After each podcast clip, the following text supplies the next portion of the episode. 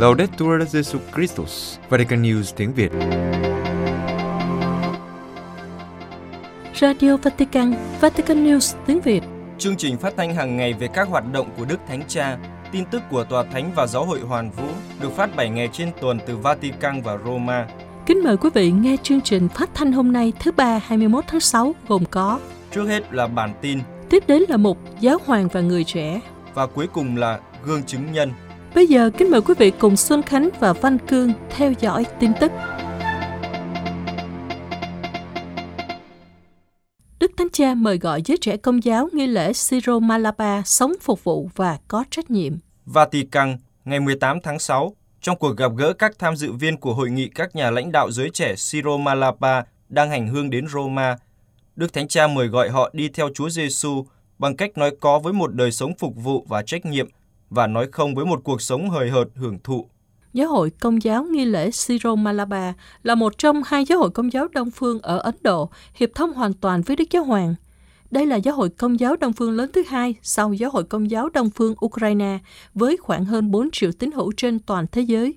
Hơn một nửa trong số họ sống ở bang Kerala, Ấn Độ, nơi giáo hội có từ thế kỷ thứ nhất sau khi Thánh Tô Ma Tông đồ rao giảng tin mừng tại đây. Trò chuyện với khoảng 75 nhà lãnh đạo trẻ của các giáo phận Syro-Malabar, Đức Thánh Cha lưu ý rằng ước muốn của các Kitô hữu chúng ta là đi theo Chúa Giêsu và bước đi trên con đường tình yêu của Người, con đường duy nhất dẫn đến sự sống vĩnh cửu.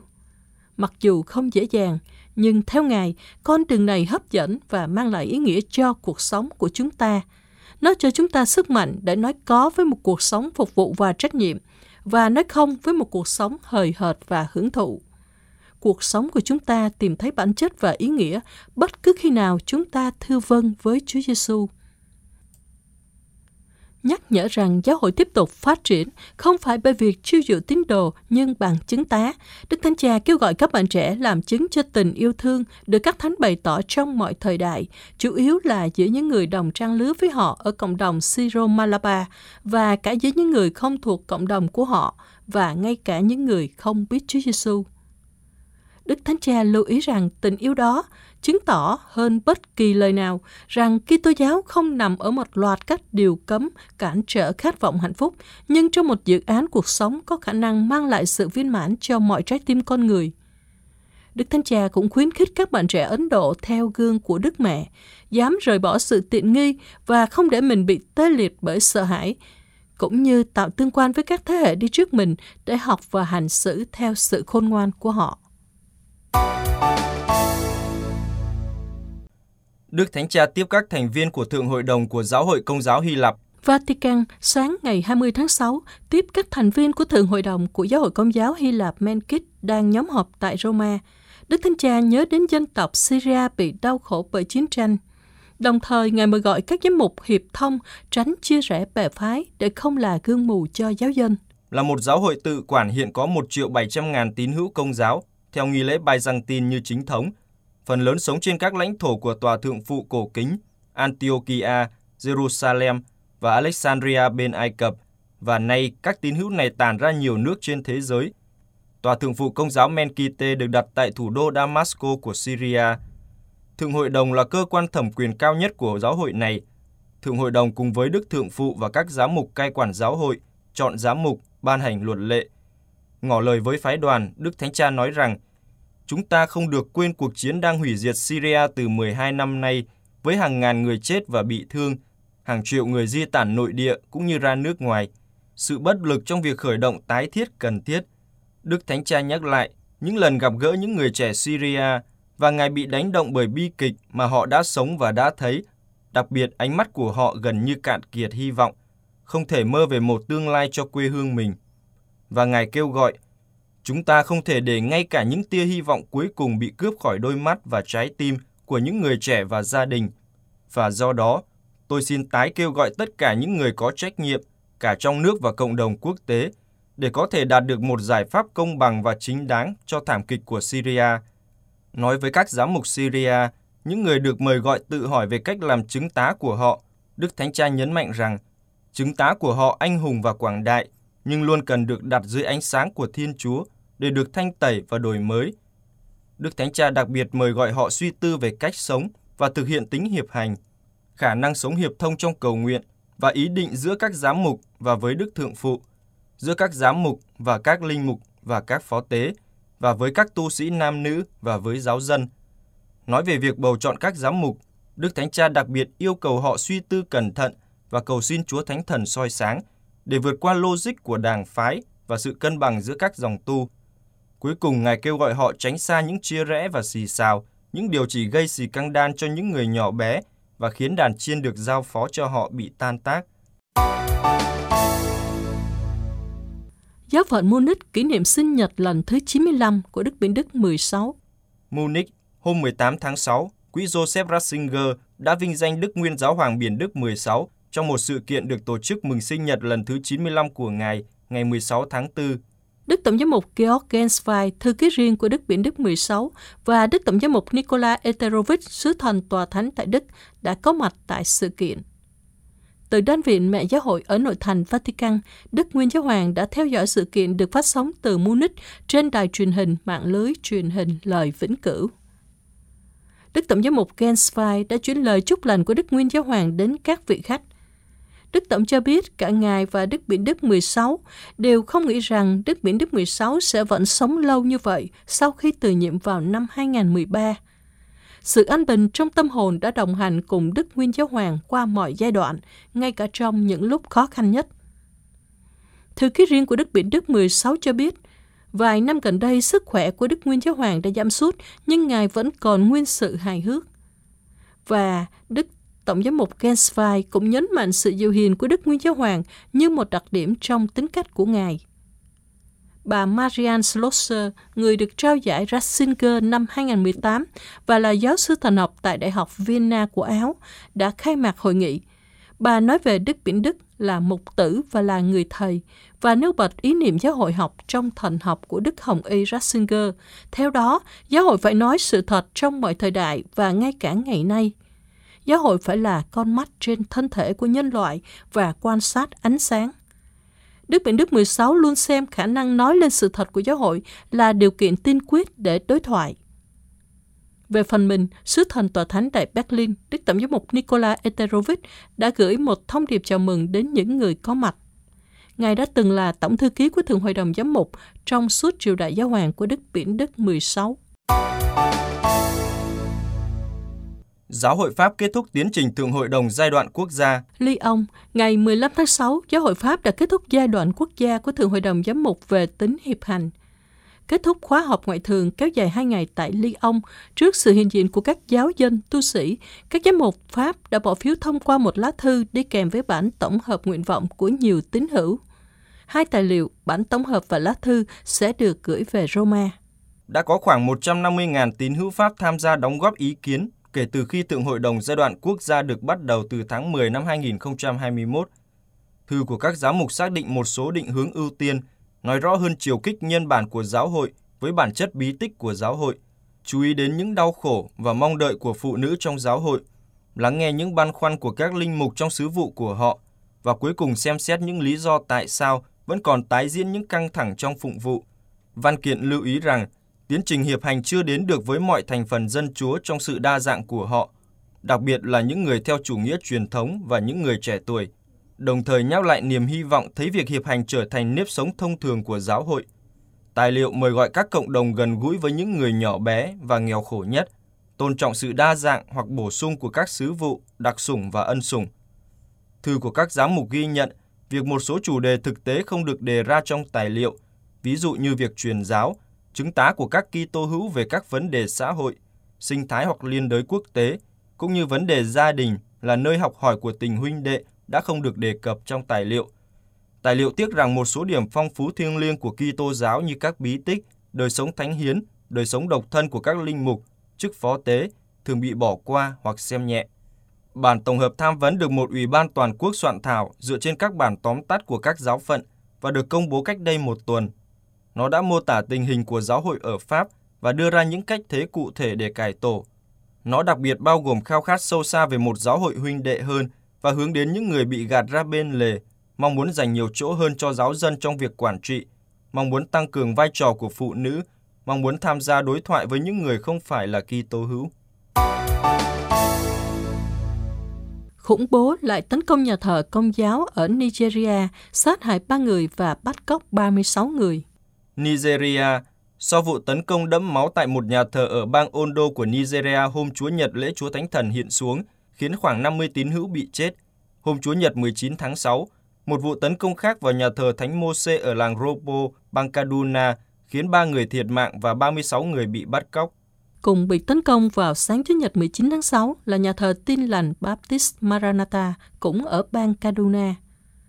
Ông Ruben Buhari, cựu cố vấn đặc biệt về truyền thông của thống đốc bang Kaduna cho biết, vụ tấn công này không phải là vụ tấn công đầu tiên.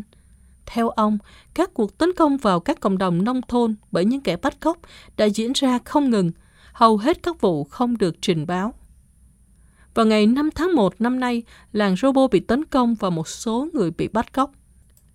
Tiếp đến, vào ngày 27 tháng 4, cộng đồng lại bị tấn công và lần này một số ngôi nhà đã bị đốt. Theo ông Buhari, vì những cuộc tấn công liên tục vào cộng đồng và những vùng xung quanh, người dân trong làng quyết định bắt đầu thánh lễ sớm hơn vào khoảng 7 giờ sáng để mọi người có thể nhanh chóng trở về nhà của họ. Lúc quá 7 giờ sáng, trong khi các nhà thờ Công giáo và Tin lành Baptist đang cử hành phụng vụ, thì những kẻ bắt cóc đã tấn công. Theo báo Aruwanan Sunday, những kẻ tấn công đi xe mô tô di chuyển qua các làng trước khi đến làng Robo. Tại đây, họ đã tấn công các tín hữu tại hai nhà thờ Công giáo và Tin lành. Theo một nguồn tin, những kẻ khủng bố đã bắn bừa bãi khi chúng đến gần các nhà thờ, giết chết 3 người, trong khi một số người khác bị thương. Một số tín hữu bị bắt cóc và gia đình họ đang chờ bọn khủng bố liên lạc đòi tiền chuộc. Ông Buhari nói rằng người dân sẽ vay mượn, ăn xin hay bán bất cứ thứ gì họ có để có tiền chuộc người thân. Nhưng sau khi họ đã trả tiền chuộc, những kẻ bắt cóc lại đến, sát hại và lại bắt cóc. Quý vị vừa theo dõi bản tin ngày 21 tháng 6 của Vatican News tiếng Việt.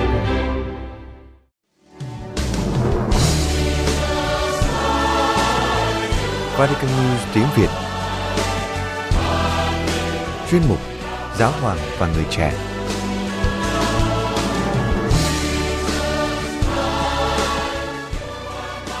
Tiền có xấu không?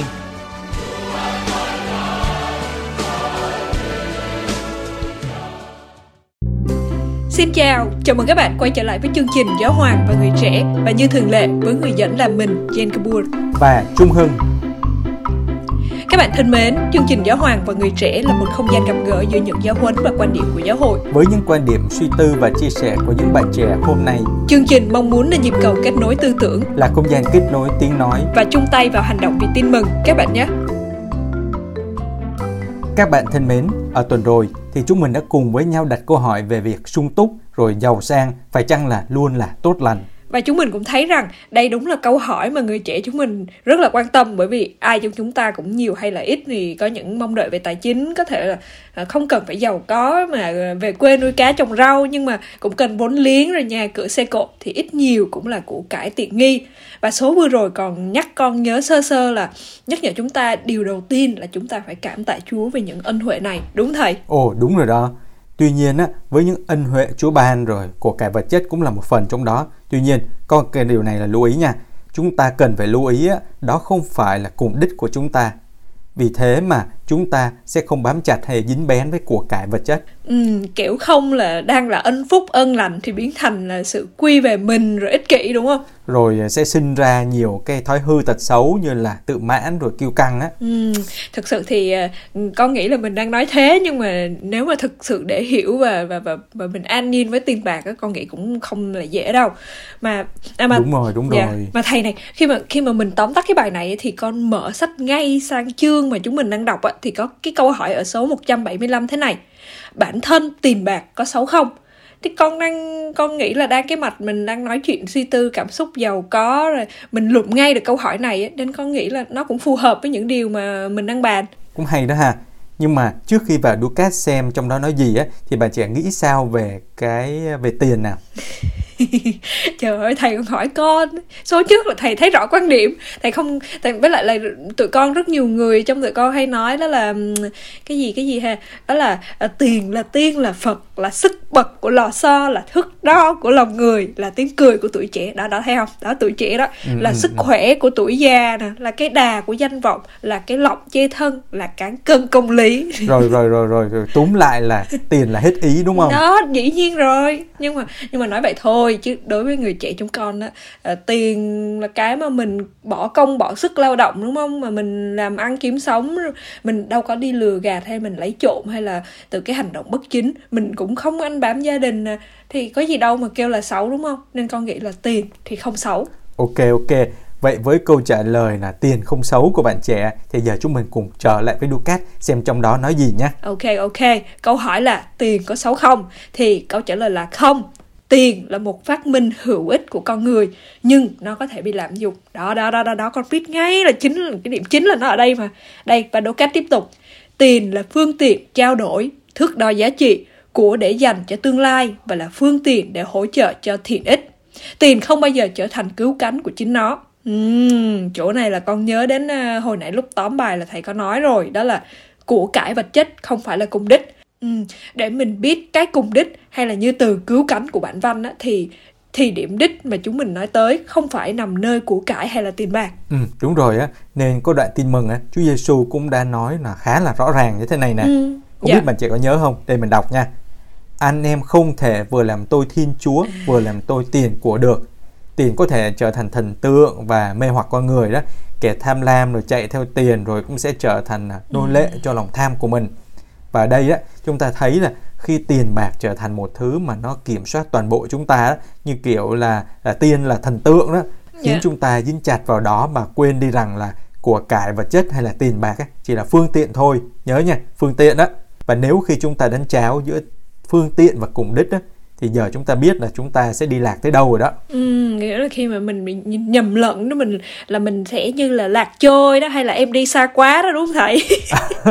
Và đây á, thì chúng mình ai cũng có thể nói là ok, chúng ta ai cũng phải kiếm sống rồi kiếm tiền sinh nhai, đúng không? Dạ đúng rồi thầy. Nhưng mà trong cuộc sống á, thì cũng có nhiều cám dỗ này kia, nên mình thấy cũng có một số sẽ giúp chúng ta ý thức hơn. Đây nè, số 190 hỏi thế này nè. Trong kinh doanh có thể vướng phải các tội lỗi nào? Trong thời buổi startup rầm rộ là câu này là rất là cần lắm đó nha. Và trong Ducat có nói thế này. Đáng tiếc là trong giới kinh doanh có nhiều chuyện gian dối, thủ đoạn gian trá, mánh khóe lừa đảo, gian lận. Những ai hành động theo kiểu này sẽ làm tiêu tan vốn liếng đích thực của công ty, chính là uy tín. Không có uy tín, doanh nghiệp ấy không thể hoạt động. Khi ai đó hứa hay ký hợp đồng thì bạn cần phải có thể tin tưởng vào điều đó mới được. Người ta có được uy tín là nhờ vào độ đáng tin cậy, và đáng tin cậy là nhờ vào tư cách đạo đức. Và trong giới kinh doanh, người ta phải đặc biệt cảnh giác tránh tham lam, tham nhũng và bất kỳ hình thức bất công nào, chẳng hạn như trộm cắp, lừa đảo, cho vay nặng lãi, bóc lột, v.v.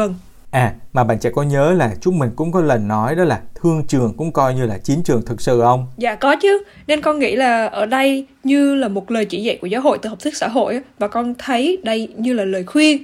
Vì thầy thấy cuộc sống mà bon chen giành giật rồi cố gắng kiếm nhiều tiền hơn, nên là những cái thủ đoạn, những cái chiêu trò thì không thiếu rồi. Và ngay chính bản thân con có thể là bây giờ đang được lắng nghe điều đúng nè, rồi mình cũng hiểu đấy, mình tâm đắc đấy, nhưng mà nếu mà chính bản thân mình trong cái hoàn cảnh, trong cái cám dỗ đó, mình mới biết là nó khó ra làm sao. Nên vậy mới nói đó, chúng ta sống theo tin mừng á, nên sẽ chạy ngược chiều với tư tưởng ngược lại là hết sức là bình thường. Đó là những tư tưởng mà người ta bây giờ coi là hết sức bình thường, đúng không? Mà người ta luôn coi là hiển nhiên thì ai cũng làm như vậy. Nên hình như là con nghe ở đây là ai sao tôi vậy, nên là người ta làm bậy thì tôi cũng làm theo, đúng không thầy? Ok, nghe như vậy thôi nha, chứ đừng có làm theo. Làm bậy là tự gánh lấy cái kết ráng chịu á. Ghê chưa, một cái kết cục xúc mới chịu. Các bạn thân mến, chương trình Giáo Hoàng và Người Trẻ muốn là nhịp cầu kết nối tiếng nói của Đức Thánh Cha và quan điểm của giáo hội với các bạn. Và các bạn có thể cộng tác bằng cách gửi những câu hỏi, những thắc mắc hay trăn trở, ý tưởng, cách thức sáng tạo và mới mẻ cho chương trình của chúng mình qua địa chỉ email gmail.com, hay nhắn tin cho chúng mình qua trang Facebook Vatican News tiếng Việt, hoặc để lại các dòng comment trên YouTube nhé. Hẹn gặp lại các bạn vào thứ 3 tuần tới. Xin chào và hẹn gặp lại.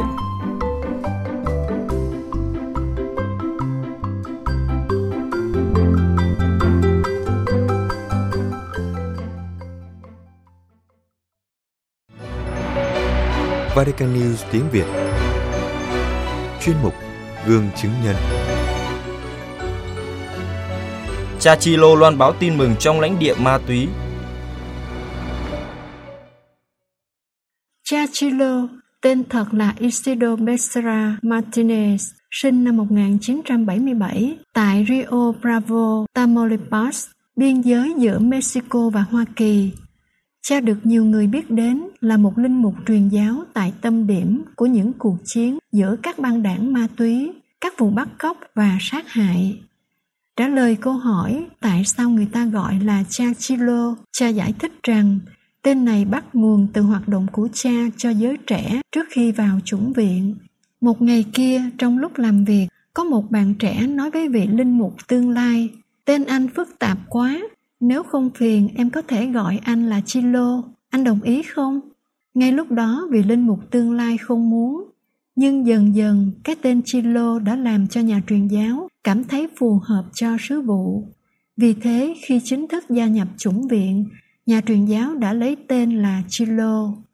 Sau khi chịu chức linh mục, cha Chilo được sai đến rao giảng tin mừng ở khu vực có nhiều băng đảng ma túy hoạt động.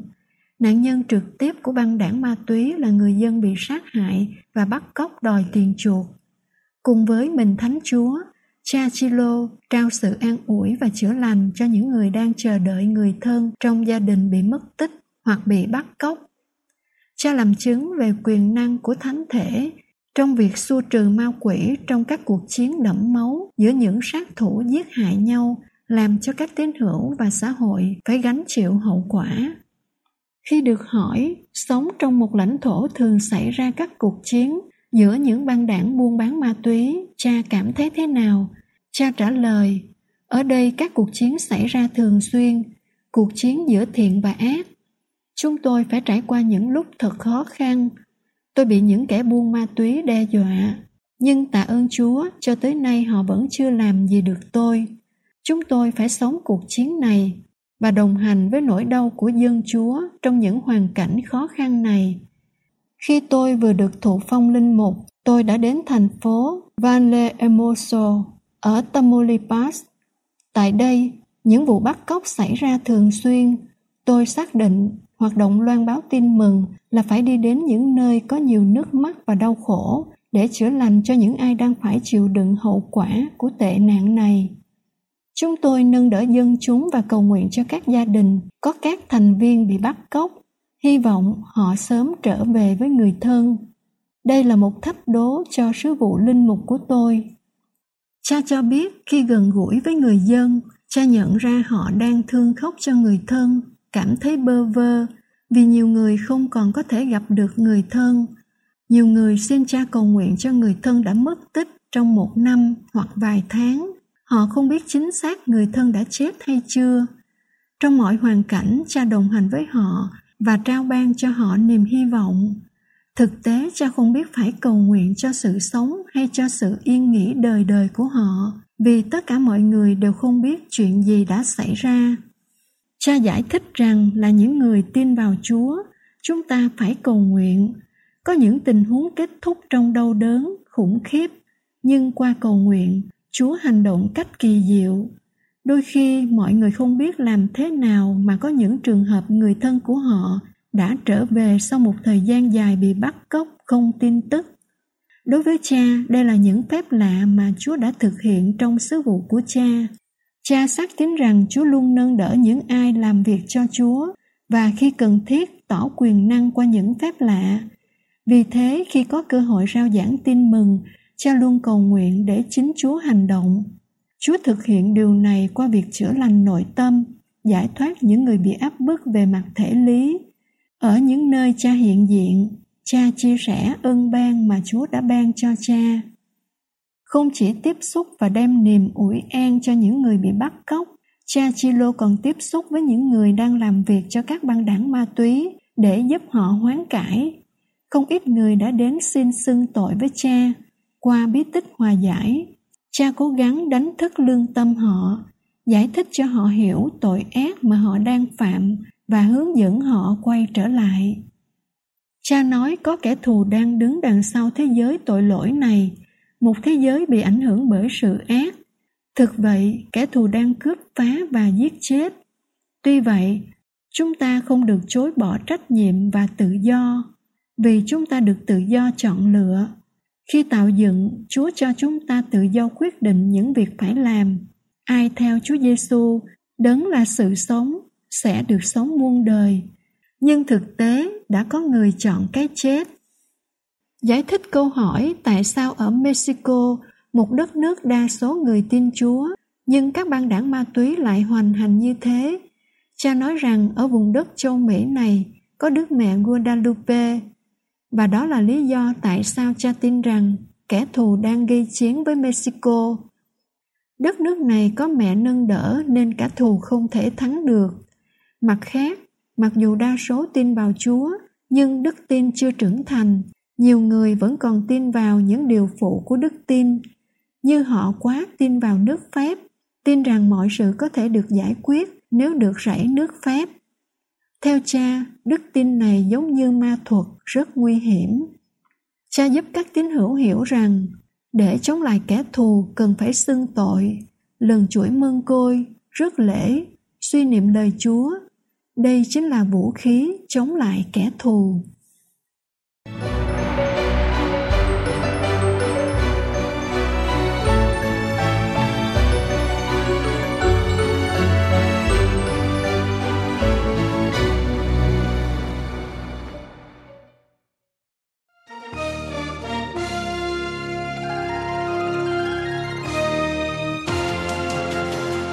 Cảm ơn quý vị và các bạn đã chú ý lắng nghe. Hẹn gặp lại quý vị và các bạn trong buổi phát của Vatican News vào ngày mai. Laudetur Jesu Christus, ngợi khen Chúa Giêsu Kitô.